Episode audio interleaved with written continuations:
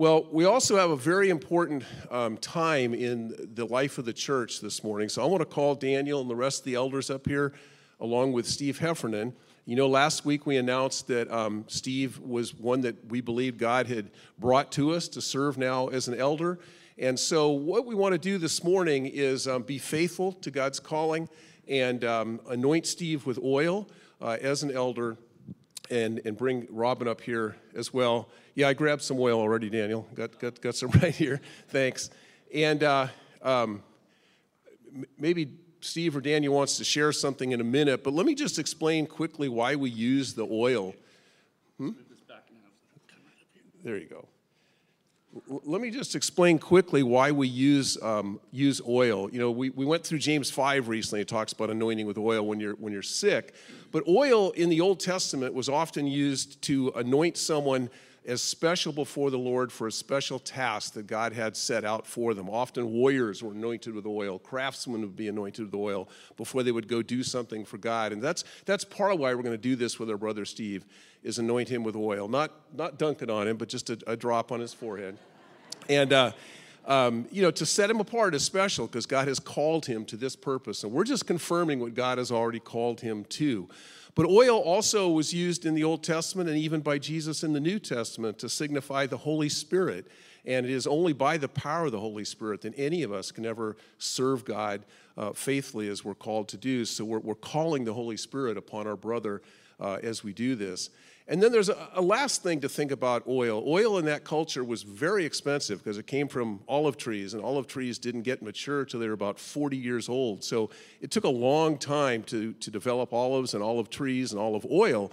And so it was an expensive thing, like the woman who anointed Jesus with, with her perfumed oil. And so it is, a, in a sense, we're, we're, we're setting him apart and, and, recognizing his value to us uh, and, and our love for him as we put this. Um, uh, oil on him. So that's what we're going to do here in a second, and maybe Pastor Dan, you could pray over him as, as we do that. And I don't know if you have something else you want to share.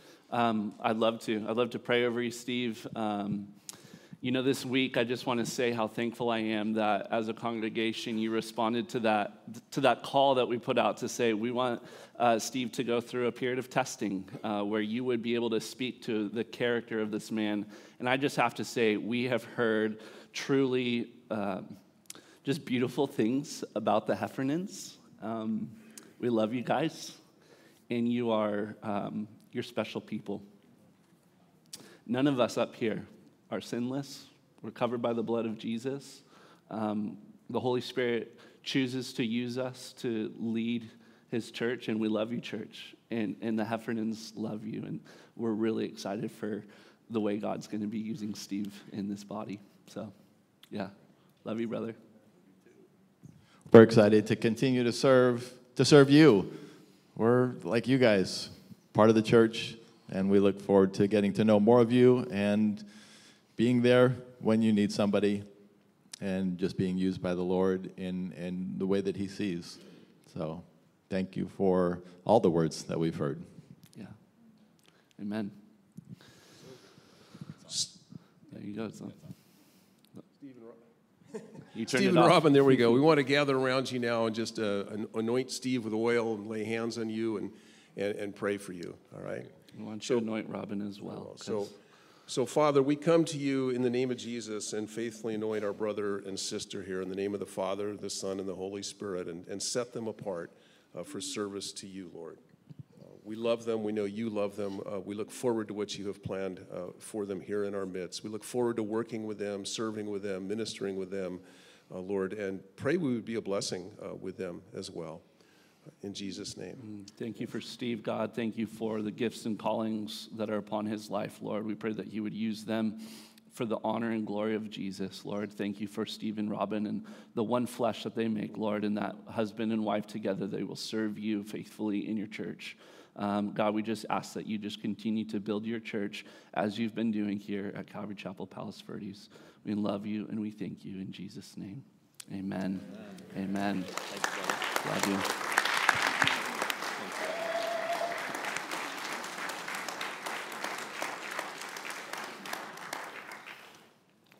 Amen. Thank you, Ben. Well, good morning, everyone. Wow, what a special time to, to experience. And we, we're just so thrilled for what God's doing here and continuing to do in the life of our church. I've just keep hearing testimony after testimony of the great things God's doing in home groups. Have they been awesome or what? Yes, fantastic. Well, we're going to continue on through our series in the book of Philippians, so you can open your Bible there now. Uh, for those who are in home groups, be, we've been going through Philippians on Sundays and then again during the week in those groups as we discuss them together. But today we are in the second half of Philippians chapter 1. We're going to pick it up at verse 18 and we're going to make our way to the end of chapter 1. And we've got a lot to consider this morning, so let's just jump right into it. Uh, verse 19, uh, well, technically, we, we went up to verse 18 last week, so we're starting in verse 19, but I want us to back up to the last words of verse 18 where Paul expresses his joy in the Lord again. You know, this book, Philippians, has been defined uh, as a book of joy. And this is what he says at the end of verse 18 Yes, and I will rejoice. For I know that through your prayers and the help of the Spirit of Jesus Christ, this will turn out for my deliverance. So, just as a reminder, you know, Paul is writing this during the time of imprisonment. He has been under house arrest, meaning that he couldn't leave the house that he was staying in, and the imperial guards made sure of that. But what could happen was people were able to come visit Paul. And even though Paul was in chains, under house arrest, he says in one of his letters that the word of God was not chained. And so, Paul, there in this house, would write these letters to the various churches. And there would be people who would come visit Paul and take those letters to the churches. That's why we have these letters like Philippians and Ephesians and Colossians. Now, Paul would have loved to hop on a ship and go visit the Philippians in person. He loved these people. He, he considered them his friends. Of course, it's what he wanted to do, but he rejoiced knowing that God is good and that God is in control, and that even if he is in prison, God could still use him. And that is what God did. And we rejoice that God used the Apostle Paul because now we have the book of Philippians as holy scriptures.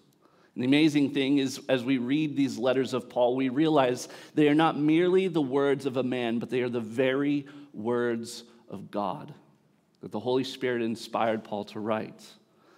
Now, just a little bit more about Paul. You know, we know that he was a dedicated servant of Jesus Christ. There's a lot that we can learn from his life. He, he's one of the best examples that we could see of a Christian.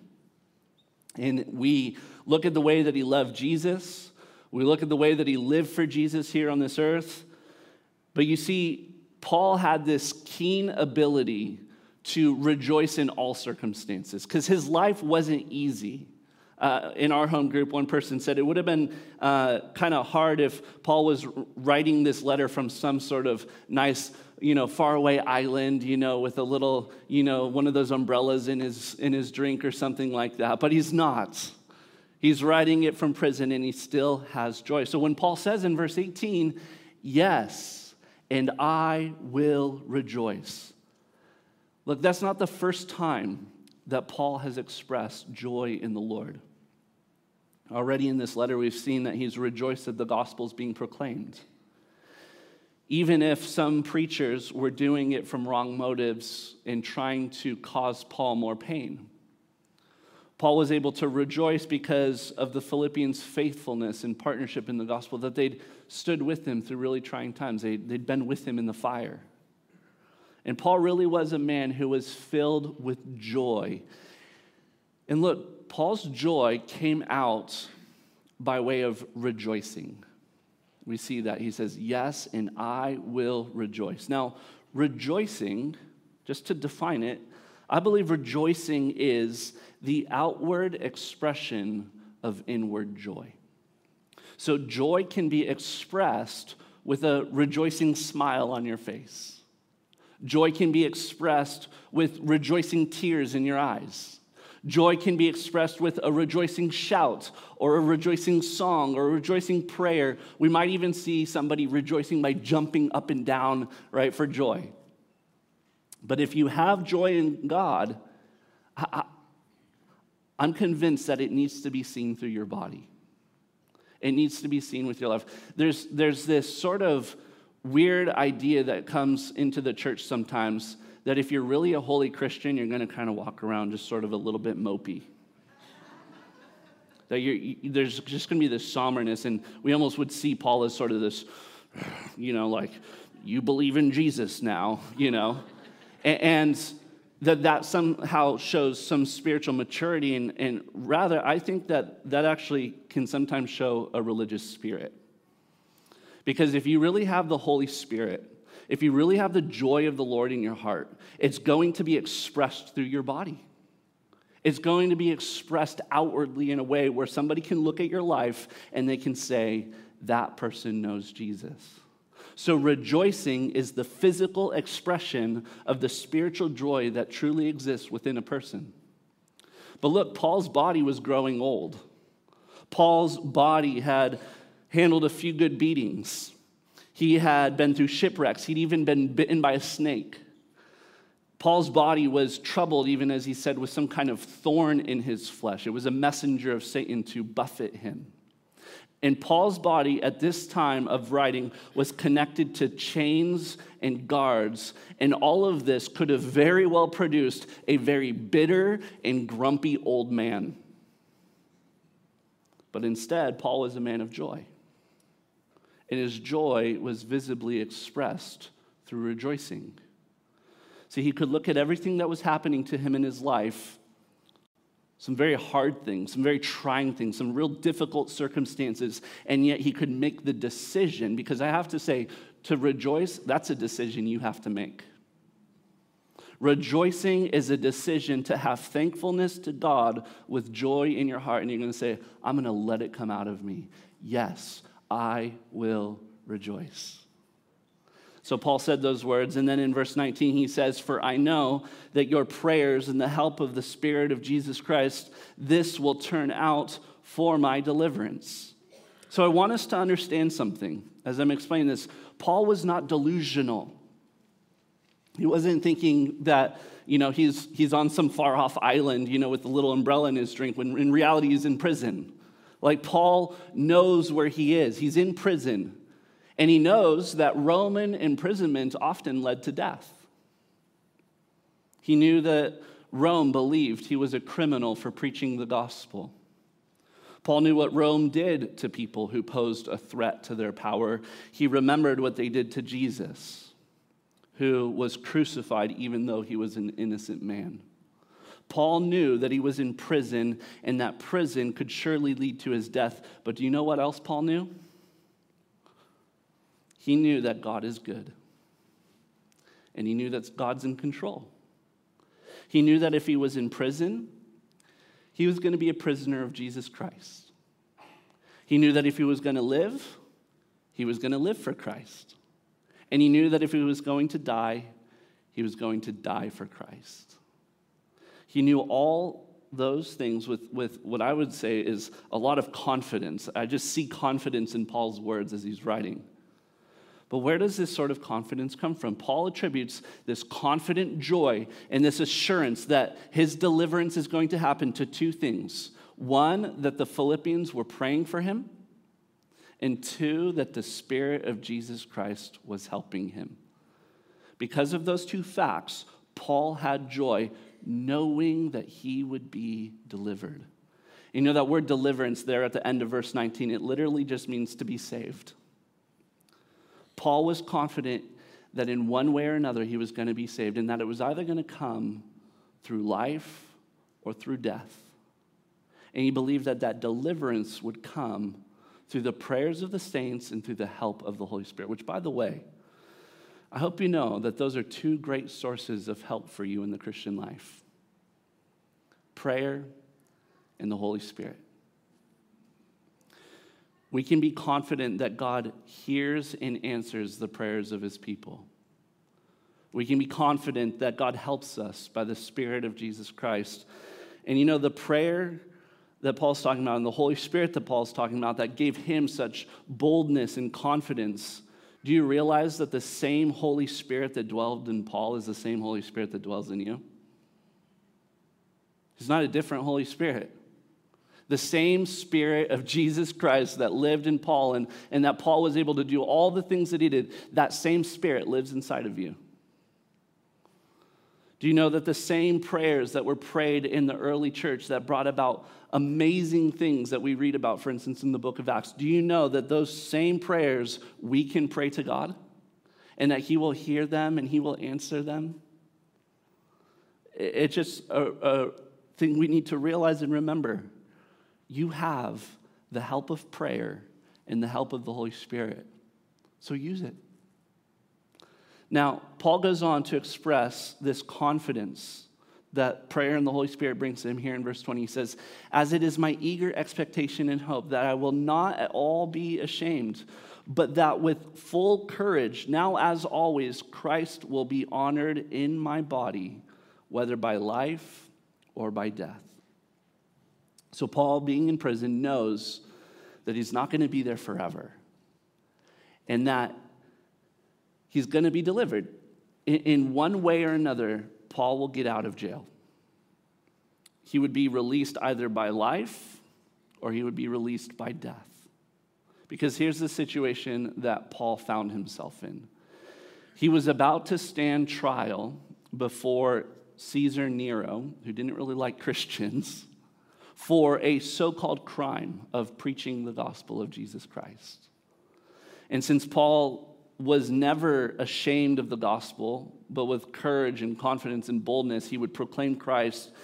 That threat of imprisonment or even that threat of death was never going to prohibit Paul from speaking the best news ever that Jesus dies on a cross for our sins and that he rose again to give us new life. And Paul would boldly proclaim that without any shame, even if it meant imprisonment or death. And so, because of that unwavering commitment that Paul had to Jesus and to the gospel, one of two things was going to happen. One, Paul will be released from prison and he'll go on preaching the gospel again. Or two, Paul will be sentenced to death and he'll go to be with Jesus in heaven. That's the two options that Paul has. And that's why he could say, My deliverance will come either by life or by death. And Paul said, Whether by life or death, Christ is going to be honored. Look at verse 21 with me. You probably know these words. For to me, to live is Christ, and to die is gain. You know, when Paul encountered Jesus on the road to Damascus, everything changed for him. Jesus chose Paul. Jesus showed Paul grace. Jesus saved Paul in his love, and therefore, Paul's sole purpose in life became glorifying Jesus Christ. You know, when you've really been saved and you know what you've been saved from, life becomes all about living for Jesus. To give honor and service to Jesus was the apostles' one desire. For the apostle Paul, the answer to all of life and death was found only in Jesus. And so, verse 21 is one of those standalone Bible verses. For to me to live is Christ, and to die is gain. And I, I, I hesitate, you know, to unpack that statement because, because it's one of those verses where you're really only going to understand it if you're living it. For to me, to live is Christ and to die is gain. See, you can't understand that dying is gain unless living is Christ. When living for Jesus, when, when living for his honor, living for his glory, living for his service, when life becomes all about living for Jesus, then you will know that there's a great advantage to dying. The only way a person can say dying is gain if, is if they can say, For me, living is Christ. And, and not all people can say that they look forward to dying. Because not all people can say that they're living each day for Jesus Christ. You see, unless you know Jesus as your Lord and your Savior and your friend, unless you've surrendered your life to Him, unless you know that He died on a cross and rose again to save you, and that by doing so He has destroyed death and He's brought life and immortality to light through the gospel, like we just heard at Easter, unless you know these things and have experienced them, then, then, then dying is going to be seen as a deficit, not as a gain. See, death is a big problem for people who don't know Jesus. You realize that, right? Death is a very big problem for the people who don't have Jesus as their God and Savior. For those who refuse the gospel, death is trouble. But death is not a problem for Christians. Death is simply our entrance into everlasting life. And Paul will explain more about what this Christian hope for life and death is all about in verses 22 to 26. So read these words with me. He says, If I am to live in the flesh, that means fruitful labor for me. Yet which shall I choose? I cannot tell. I'm hard pressed between the two. My desire is to depart and be with Christ, for that is far better, but to remain in the flesh is more necessary on your account. Convinced of this, I know that I will remain and continue with you all for your progress and joy in faith, so that in me you may have ample cause to glory in Christ Jesus because of my coming to you again. Now, you realize what's going on here, right? Paul has two options he will live or he will die. And he knows that God's the one to decide that. As much as Paul did look forward to death, Paul was not fatalistic and he certainly was not suicidal. Look, he knew that God would bring him home when God wanted to bring him home. So if Paul stays alive, this is what Paul's going to do. He's just going to keep on preaching the gospel. He's going to keep on planting churches. He's going to go visit the churches and build them up in the faith. He wants to go see the Philippians. He wants to pick up with them right where he left off. But Paul was actually convinced here in Philippians that, that if he remained alive, this would actually be an advantage for the Philippians. He could teach them more. He, can, he could build them up more. He says they would have ample cause to glory in Christ Jesus if, if Paul came to them once more. But if Paul died, if he would be sentenced to death by Rome, if Paul died, he would go to be with Jesus in heaven. And to Paul, that's not a bad option. 1 Corinthians chapter 5, Paul speaks about dying and going to heaven. And he says it's like leaving behind a temporary tent and going to a permanent home. And it's where we learn that when a believer in Jesus Christ dies, they immediately go to be in the presence of Jesus. And so in 1 Corinthians 5, Paul speaks about this. I want to read that verse to you. It says, For we know that if the tent that is our earthly body, he's talking about this body, he's talking about our flesh. We know that if this tent that is our earthly home is destroyed, we have a building from God, a house not made with hands, eternal in the heavens. For in this tent we groan longing to put on our heavenly dwelling. If indeed putting it on, we may not be found naked. For while we are still in this tent, we groan, being burdened. Who got out of bed this morning was like, oh, right? We groan, being burdened. Not that we would be unclothed, but that we would be further clothed, so that what is mortal may be swallowed up by life. He who's prepared us for this very thing is God, who has given us the Spirit as a guarantee. The Spirit's like the down payment, the deposit that says this is going to happen. In verse 6, so we are always of good courage, for we know that while we are at home in this body, we are away from the Lord. For we walk by faith, not by sight. Yes, we are of good courage, and we would rather be away from the body and at home with the Lord. For whether we are at home or away, we make it our aim to please Him. Paul wrote those words in 1 Corinthians chapter 5 verse 1 through 9. And it's like an echo of these words in Philippians 1 23 and uh, 24 that says, I am hard pressed between the two. My desire is to depart and be with Christ, for that is far better. But to remain in the flesh is more necessary on your account. You know, that word depart comes from the idea of striking a camp. You know, if you've ever been camping and it's time to pack up, you pull the tent pegs up and you move out. And that's what dying is like for the believer in Jesus. You realize that this life is not all there is, but that there is an eternal home that awaits you. You're but a traveler, a sojourner, an exile here in this world. And when the time comes for you to go home, to that home that Jesus said that He's gone to prepare a place for you, your physical body, like a tent, is going to be left behind.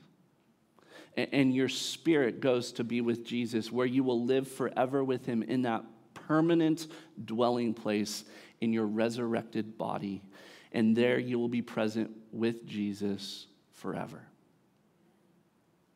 To depart and be with Christ, that is far better.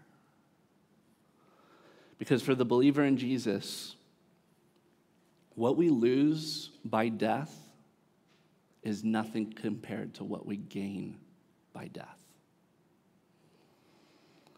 But that's only true for the person who's put their hope in the Lord. If you do not have the faith and the hope and love for Jesus, then, then there's nothing to be gained by dying. And in reality, life in this body is only as good as it's ever going to get.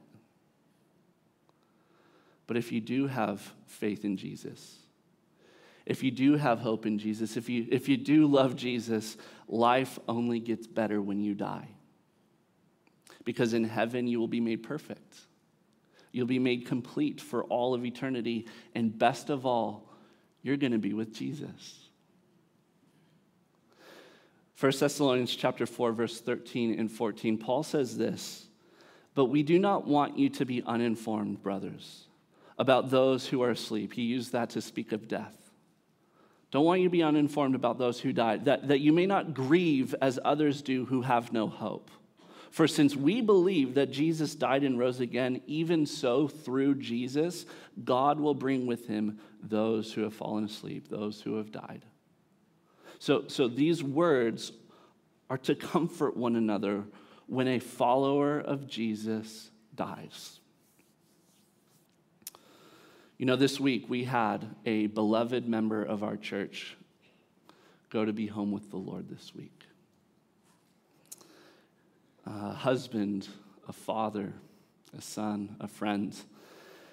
And on Thursday morning, as I was even preparing this message, I got the call from his son. And when I talked to his son, I said, Wow, your dad is with Jesus right now. You know what he said to me? He said, Yep, the eagle has landed. the eagle has landed. And I love that. To know that when someone who loves Jesus dies, that they immediately go to be in the presence of the Lord.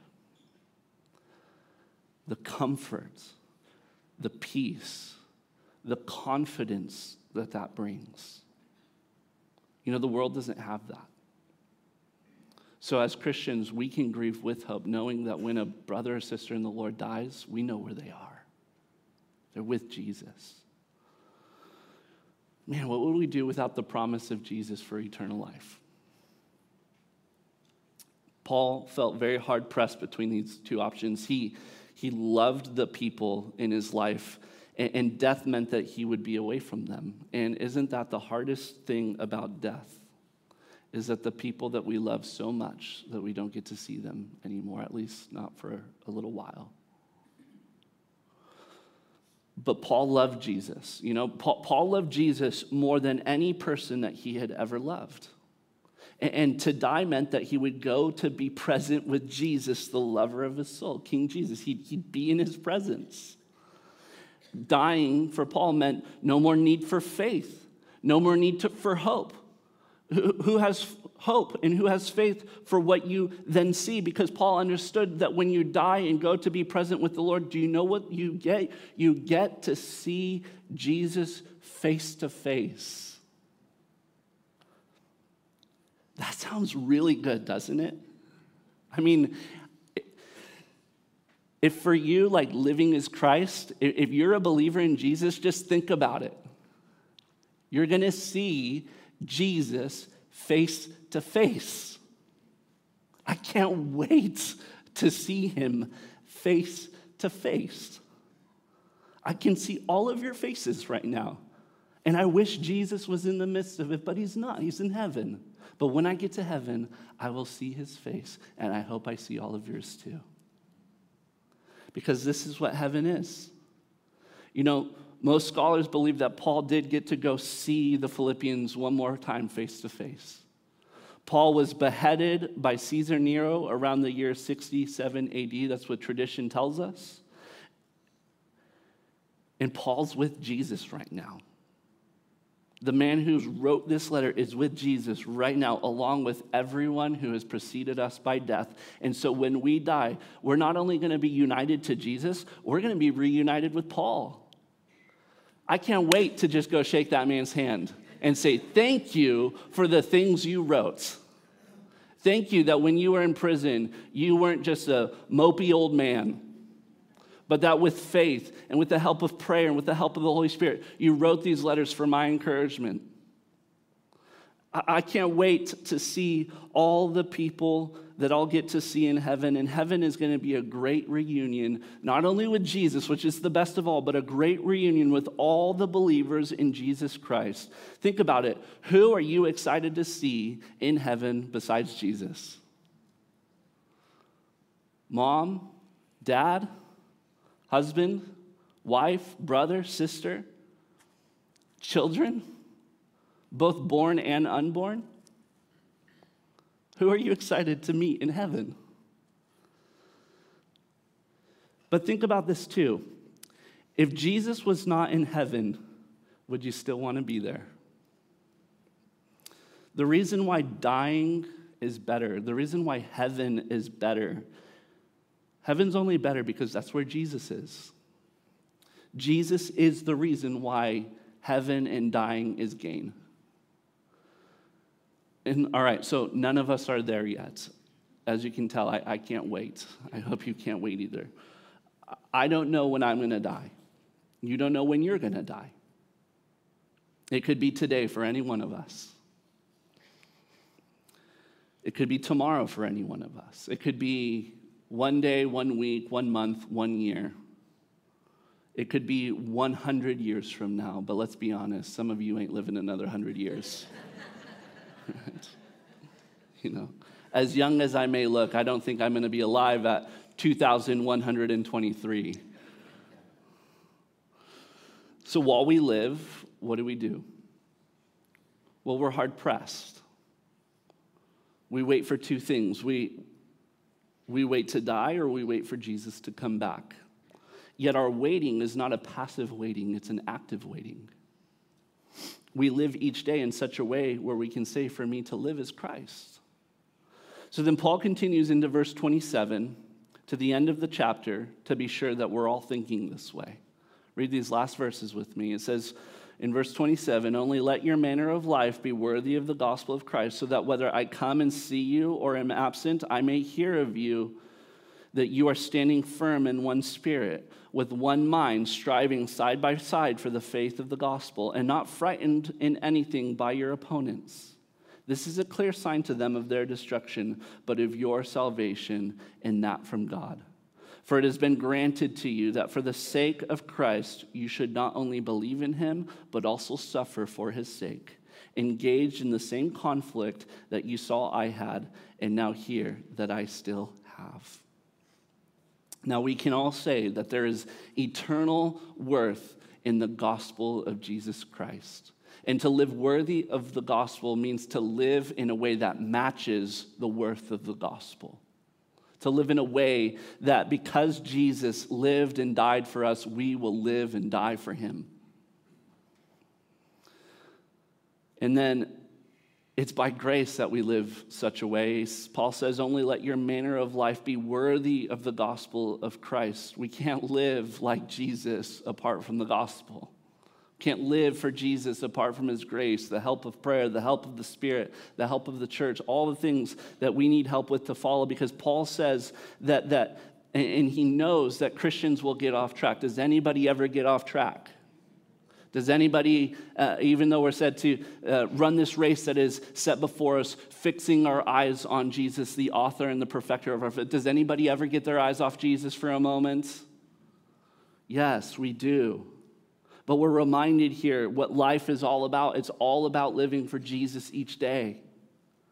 To have a testimony throughout your life that says, I've lived for the worthiness of Jesus' honor. The idea of having a, a, a, manner of life is to conduct yourself in such a way, to actually live out what you believe. Don't tell me, show me. Live out what you believe in Jesus. We're to live for Jesus, which ultimately means living like Jesus. Paul says in Ephesians, be imitators of God. And Paul wanted to visit the Philippians once more before he died. And like I said, we believe that he did. But even if they didn't get to see him again, Paul wanted to know that they'd be living for Jesus in such a way.